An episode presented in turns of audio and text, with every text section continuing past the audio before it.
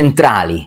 E lì, dietro l'angolo, staremo a vedere se questo incubo diventa realtà. Salve a tutti, Marco Casario qui. Benvenuti a questo nuovo episodio di Trading Today, 37esima settimana dell'anno. Oggi giochiamo in casa, faccio la diretta da qui perché? Perché stasera ci sarà, ragazzi, il webinar alle 19.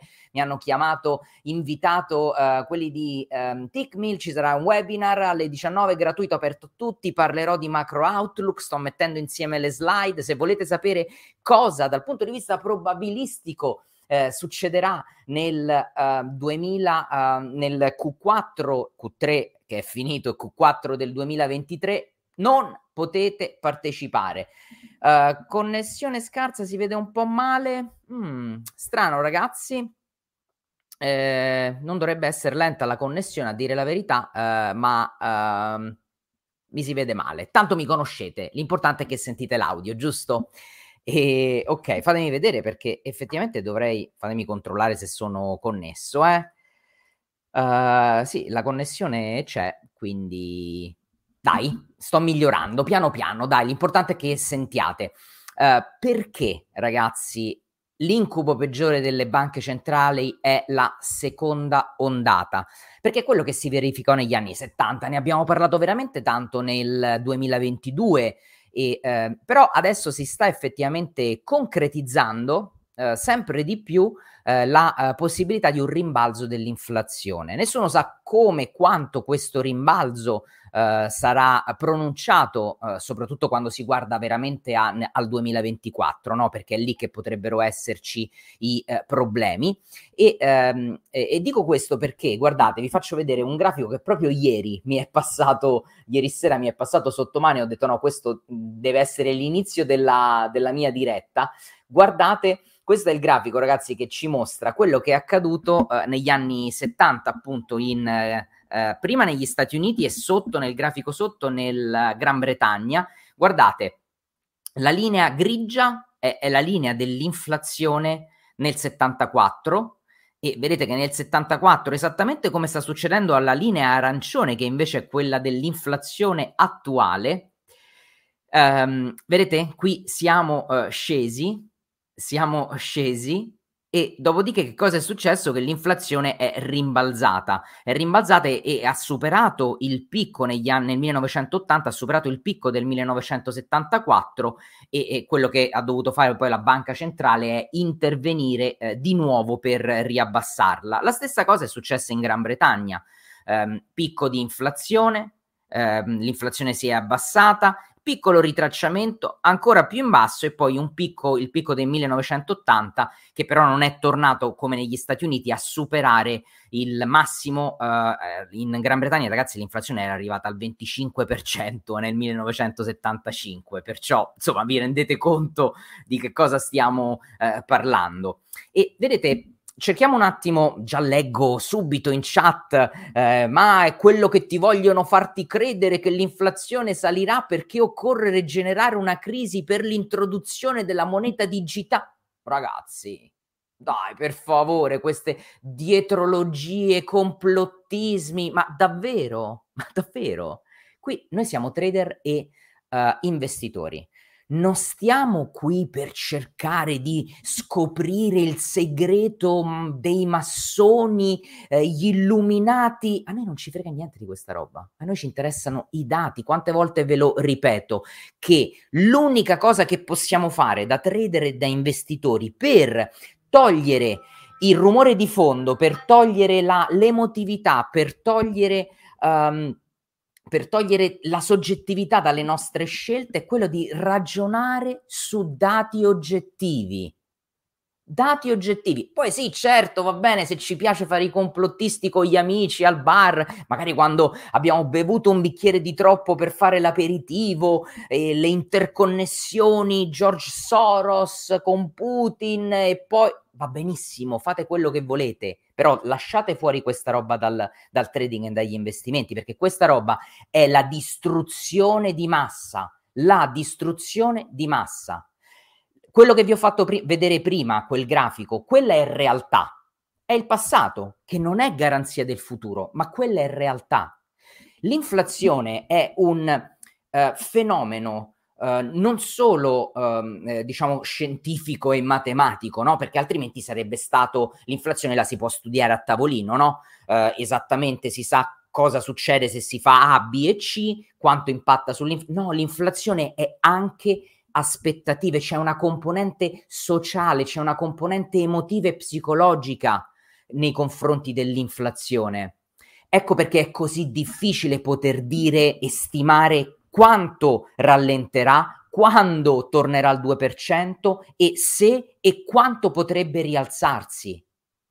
Ma il fatto che è difficile stimarlo dal punto di vista matematico, questo non vuol dire che non può accadere e soprattutto, per favore, non vuol dire che ce lo vogliono far credere perché così ci hanno fatto il vaccino e dopo l'inflazione si rialza ed esplodiamo. Dai, favore, piedi, piedi per terra, no? Piedi per terra. Se seguite queste dirette è perché volete ragionare in maniera quantitativa e se, se non è così, questa non è la diretta che, che fa per voi, queste non sono le informazioni che fanno per voi, no?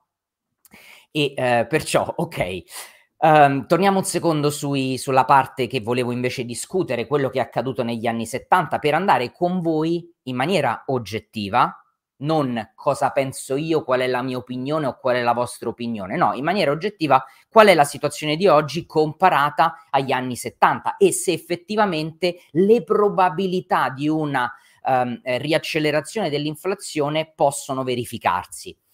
Allora, Partiamo da, col dire che um, l'inflazione ci sta già mostrando di essere appiccicosa, quindi è piuttosto sensato e logico dal punto di vista del, dal punto di vista del definiamolo, um, probabilistico, che andremo incontro ad un periodo che potrà essere e durare anche anni, con un'inflazione che è ben diversa dall'inflazione che, che, a cui ci siamo abituati negli anni eh, nell'ultima decade.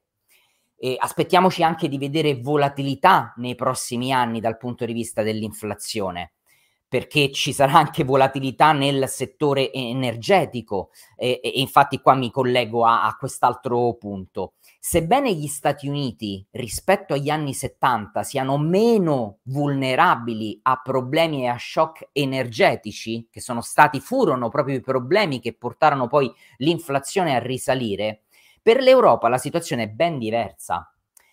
La, uh, il conflitto uh, Russia e Ucraina ha fatto capire a tutti, soprattutto a chi uh, dormiva o um, a chissà che cosa pensava in Europa, nei confronti della dipendenza da praticamente un'unica nazione per il rifornimento energetico. Guardate la Germania che crisi sta e dovrà affrontare per delle scelte politiche sciocche, no? Ho fatto anche il video domenica parlando dell'importanza della diversificazione per un imprenditore. Figurati se una nazione come la Germania, eh, guidata da, da, da politici che, che dovrebbero avere l'unico interesse di portare avanti il paese e farlo crescere, sono dipesi, hanno creato una dipendenza così forte dalla, dalla Russia. Quindi è vero che l'America è diventata un paese net exporter, quindi esportatrice di energia, eh, petrolio e gas liquido, quindi ne produce in sovrabbondanza, ne produce più di quella che consuma, quindi è in grado di esportarla. È una situazione diversa da quella degli anni 70. Quindi da questo punto di vista l'inflazione in America potrebbe effettivamente non rivedere una forte accelerazione come c'è stata negli anni eh, 70-80 eh, L'Europa no, l'Europa invece è fortemente in questo momento dipendente da, uh, dal gas e dal prezzo del, del gas. Uh, sebbene le scorte per questo inverno stiano uh, messe bene, siamo a circa il 90%, ma abbiamo visto, sono bastati degli scioperi in due aziende, Chevron e Wit Sand, non mi ricordo la seconda azienda in Australia, due scioperi a far schizzare del 10-15% il prezzo del natural gas in Europa. Quindi le, l'Europa ha un problema eh, per quanto riguarda l'inflazione legato a, all'energia. E parlando di transizione energetica, sappiamo che qui in Europa parlano del 2030, 2040, 2050 come momento in cui saremo in grado di produrre esclusivamente energia da fonti alternative. Poi me lo spiegano come in vent'anni vogliono riuscire a cambiare un sistema costruito su, um, su, su, su, carburanti fossili che ha funzionato negli ultimi eh, 150 anni, switcharlo in questo modo così veloce, ma il problema che c'è dietro che potrebbe influire ed impattare su prezzi alla produzione, che sappiamo il PP, il, i prezzi alla produzione dove impattano poi con circa un trimestre di ritardo?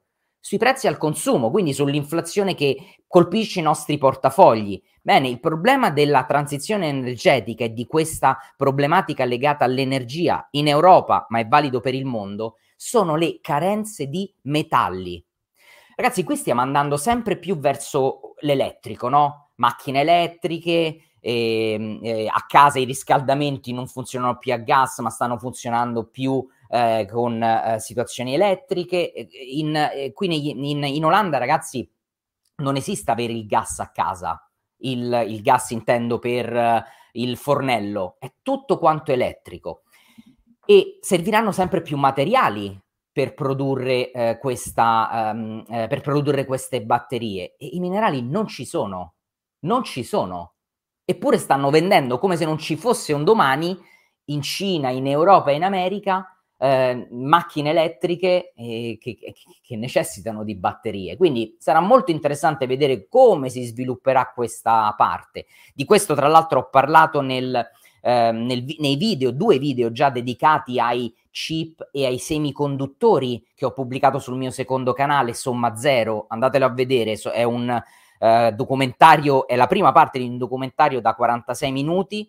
E, ehm, e, e, lì già andiamo a snocciolare alcune questioni molto delicate che riguardano per esempio il monopolio che ha la Cina sulle terre rare. Ma torniamo a, torniamo a noi. Uh, e anzi, torniamo a noi e, parliamo di Tesla un secondo, perché uh, andiamo a vedere che cosa ha fatto Tesla sul mercato ieri e, mh, mm, ve lo voglio far vedere proprio perché c'è una notizia interessante che ieri è uscito, TSLA. Eccoci qua. Ieri Tesla ha fatto il 10%. Cosa diavolo è successo a Tesla per questo salto che si riavvicina qui ai massimi del 19 luglio? Siamo a 273 dollari, i massimi hanno toccato i 299 dollari. Eh, ragazzi, Tesla um, ha, uh, o meglio, Morgan Stanley ha cambiato le sue previsioni per i prossimi 12-18 mesi. Fa sempre ridere quando tirano fuori questi numeri da i mega analisti da un cappello, che poi li vorrei vedere veramente i modelli statistici che eh, gli permettono di fare queste stime.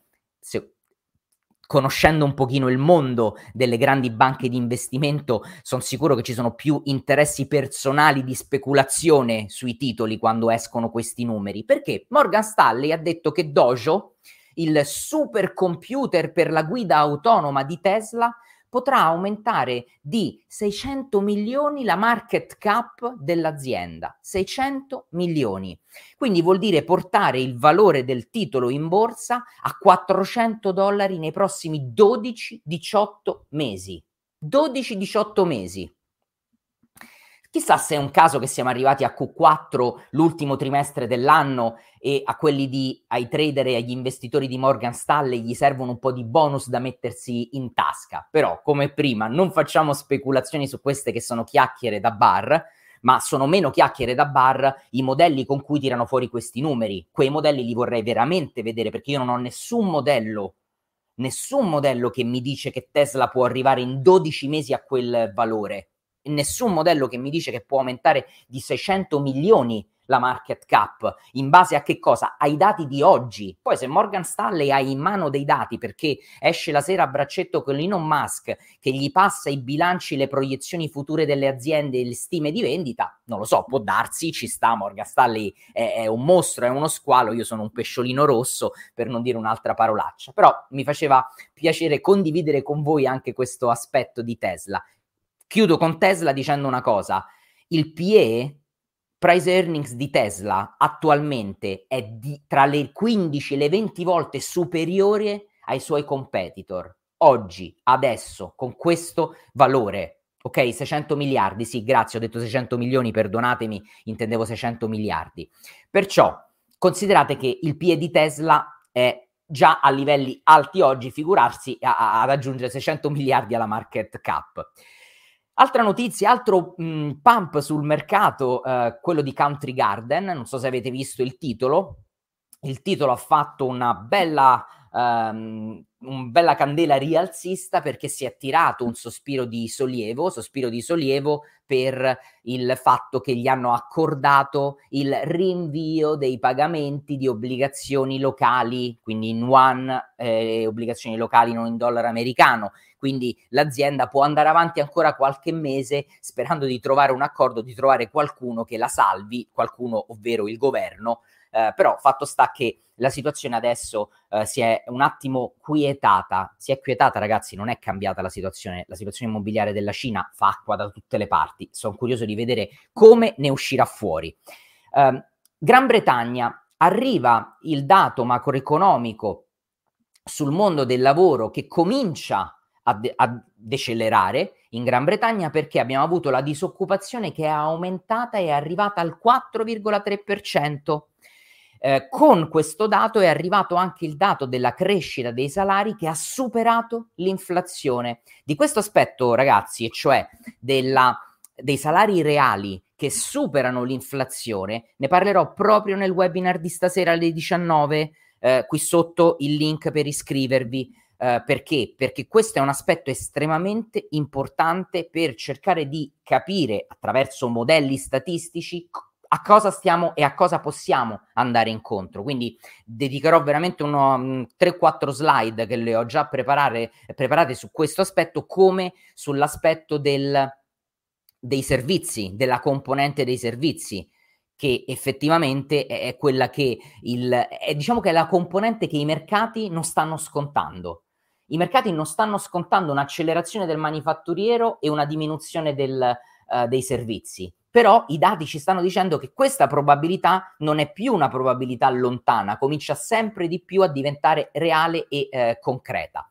E anche di questo appunto parlerò nella serata di, eh, di oggi.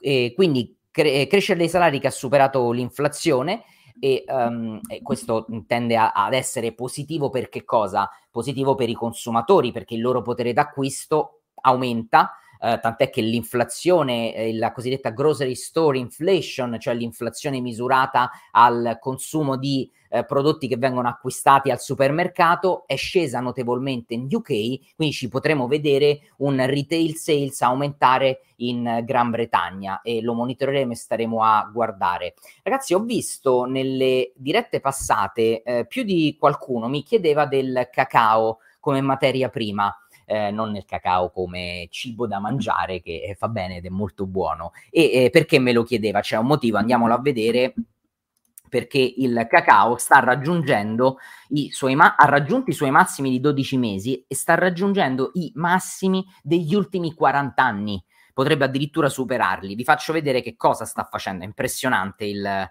il cacao. Spero qualcuno di voi abbia usufruito di questo eh, enorme impulso, infinito impulso rialzista, vi dico la verità, io non sono riuscito a trovare un'entrata, o meglio, ho perso questa entrata perché questa era un'entrata perfetta dal punto di vista tecnico e dopodiché eh, non c'è stato più ritracciamento, quindi ho perso questa, non l'ho più guardato e qui era, eh, eravamo veramente troppo, questo segnale mi era stato dato ma era eh, ormai, sapete, quando c'è stato tutto questo impulso rialzista, ehm, non mi piace rimanere, rischiare di rimanere col cerino acceso in mano. Qual è il problema, o meglio, chi sta spingendo il cacao a questi livelli? Perché quando succede questo vi dovete andare a chiedere immediatamente cosa succede dal punto di vista fondamentale a questa materia prima per raggiungere questi livelli. Per quanto mi riguarda è interessante monitorare la parte di dati tecnici e dati, eh, e dati fondamentali di questa materia prima perché eh, e su questo io andrò, ci andrò molto cauto e eh, quindi prendete quello che vi dico con uh, le pinze, uh, per una inversione, quindi un'interruzione di questo forte trend, non voglio, non voglio entrare contro trend in short, voglio avere i segnali di inversione della tendenza e la conferma di quei segnali, però qui potrebbe essere interessante cavalcare il momento in cui si raggiunge il picco e il prezzo si normalizza. Cosa sta succedendo adesso? Allora, abbiamo preoccupazioni sulla parte della supply, quindi sul fronte dell'offerta per quanto riguarda il cacao. Perché? Per il meteo, fondamentalmente. Um, eh, ci, son, ci, sono condizioni meteorologiche nei principali paesi che lo producono che potrebbero r- far ritardare il raccolto di quest'anno e questo potrebbe compromettere l'offerta tra il 2023 e per il primo semestre del 2024, quindi offerta più bassa, domanda, domanda che rimane alta e i prezzi schizzano ovviamente alle stelle. E in, particolare guardare che cosa sta succedendo dal punto di vista meteo in Costa d'Avorio, che credo sia il secondo, il terzo paese eh, a maggiore esportazio- produzione ed esportazione di cacao. Ma fate, attenti, fate attenzione ad una cosa, il fatto che ci siano uh, tante piogge, questa è la problematica della, condi- della, condizione meteorologica che potrebbe quindi far ritardare i raccolti, significa anche che i raccolti potrebbero essere maggiori, quindi c'è più ritardo nel raccolto, to- nel raccolto, ma il raccolto è maggiore in termini di quantità. Quindi questo è positivo per la, l'offerta, che a quel punto non è più un collo di bottiglia, e se l'offerta è maggiore di quella che oggi si sta stimando, e oggi si sta stimando che l'offerta sia bassa, sia un problema, beh, allora sì che il prezzo potrebbe riallinearsi a dei valori più umani, ok? Più umani che cosa vuol dire? Beh, andiamola a vedere un pochino, andiamoci a, a mettere due linee qua. Beh, allora, se consideriamo questo impulso rialzista, diciamo che valori più umani potrebbero uh, attestarsi su questi livelli qua, che non a caso è proprio dove ci sta la media 200 periodi. Quindi questo è un primo punto eh, livello di attenzione. Andiamoci a prendere invece tutto il grande impulso rialzista che è stato fatto e anche qui questa è un'altra area che di nuovo all'interno della quale ci casca il, eh, la media 200 periodi quindi un bel ritracciamento in questi valori ehm, potrebbe effettivamente avvenire, ma attenzione, attenzione, non sto dicendo che è questo il momento, adesso non c'è un segnale ribassista, né dal punto di vista fondamentale, né dal punto di vista tecnico, né da nessun altro punto di vista. Quindi, insomma, non vi preoccupate, eh? Um, lo monitoreremo, soprattutto se siete studenti della, uh, de, de, del corso nella trading room lo cavalcheremo insieme, state tranquilli. Però questo è qualcosa da averci in watchlist. Quando si disallinea così tanto un prezzo, si stanno scontando aspettative che a un certo punto potrebbero cambiare di punto in bianco appena verranno fatti i raccolti, allora se ce ne mm, ci sarà da divertirsi, diciamo così. Allora ragazzi, eh, mi chiedono se la diretta di stasera è, è, su YouTube, bisogna iscriversi. No, la diretta di stasera sono stato invitato da un broker eh, che mi ha invitato a parlare, a fare un po' un punto della situazione per eh, i suoi ehm, eh, clienti, ma è aperta a tutti, è gratuita, quindi mi hanno permesso di condividerla anche qua a voi, alla community. Il link lo trovate qui sotto nel campo descrizione, lo trovate sul canale Telegram, che adesso lo pubblico dopo la diretta, lo trovate sul eh, mio canale Instagram, ok? Eh, quindi non vi preoccupate, è, è oggi alle 19, eh, perciò mh, oggi poi vado in ufficio, eh, lo faccio dall'ufficio, non vi preoccupate, non ci saranno problemini di eh, connessione come mi pare di aver capito ci fo- ci, c'erano stati. Allora, oggi su Instagram vi avevo detto che avrei disposto a qualche domanda e per questo vi avevo detto di partecipare alla diretta. Ora, eh, si è fatto un po' tardi, ho parlato un po' troppo, mi dispiace, quindi sicuramente mi avete fatto un sacco di domande ragazzi su Instagram, cioè guardate le domande che mi avete fatto e l'ho pubblicato mezz'ora fa. Vediamo se riesco a rispondere intanto a uh, qualcosa. E, ehm, allora, um, eh, utilizzi il terminale Bloomberg? Eh, no, lo sai quanto costa il terminale Bloom- Bloomberg? 25 mila dollari l'anno, mm, non è proprio il caso. Eh, ogni tanto mi servono dei dati che c'ha solo il terminale Bloomberg e eh, diciamo che mh, chiamo un mio amico a Londra che lo utilizza perché lavora, non posso dire troppo perché... Eh, però diciamo che quei due o tre dati che ogni tanto mi serve che c'ha solo il terminale li vado a prendere, altrimenti i dati, eh, almeno quelli che uso io, li trovo eh, ovunque. Eh, allora, um, con un'economia europea in contrazione ed una in Cina in deflazione, cosa sostiene il DJP? il DJP è il Bloomberg Commodity Index. Ragazzi, dovete fare una cosa, non guardate solo il paniere più ampio del, eh, delle materie prime, perché ci sono alcune materie prime che stanno salendo, ma ci sono altre materie prime che no, non stanno andando da nessuna parte. E per esempio il rame. Il rame, che è per definizione la materia prima dell'industria, sta andando male. È l'energetico che è ripartito, in particolare il petrolio è ripartito perché il natural gas sta lì ormai de- nel canale e perché pa- è ripartito? Perché effettivamente in Cina il petrolio lo stanno importando parecchio. Ok, è stata una delle importazioni maggiori di materie prime, petrolio, soia e un'altra materia prima. L'ho detto in una delle dirette qualche giorno fa. Quindi mh, ci sta che il petrolio sta... La soia, ecco, grazie, so... qualcuno me l'ha scritto, no, mi è tornato in mente. La soia è un'altra materia prima che stanno importando, importando e, ehm, però detto questo, eh, il, um, il, il, il fatto che siamo in questo momento, voi dovete sempre pensare a questo, i mercati non guardano i dati di oggi, i mercati sono un meccanismo che guarda in avanti e sconta.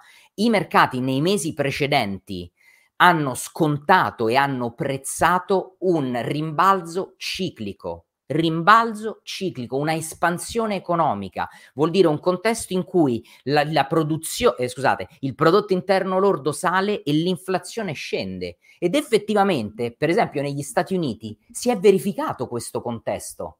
Qui la domanda è: è questo il content- questo contesto riuscirà a rimanere stabile, solido anche per Q4 2023 e Q1 2024?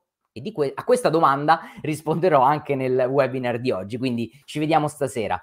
Ragazzi, allora le altre domande facciamo così, vi rispondo su Instagram, eh, quindi faccio delle storie per rispondervi, eh, non vi preoccupate, lo faccio magari domani perché oggi pomeriggio devo un attimo finire, um, un attimo finire il, uh, il webinar, come al solito ho troppe slide e il webinar dura un'ora, uh, devo tagliare qualcosa. Io quindi vi ringrazio per la partecipazione, ci vediamo prestissimo, buon trading a tutti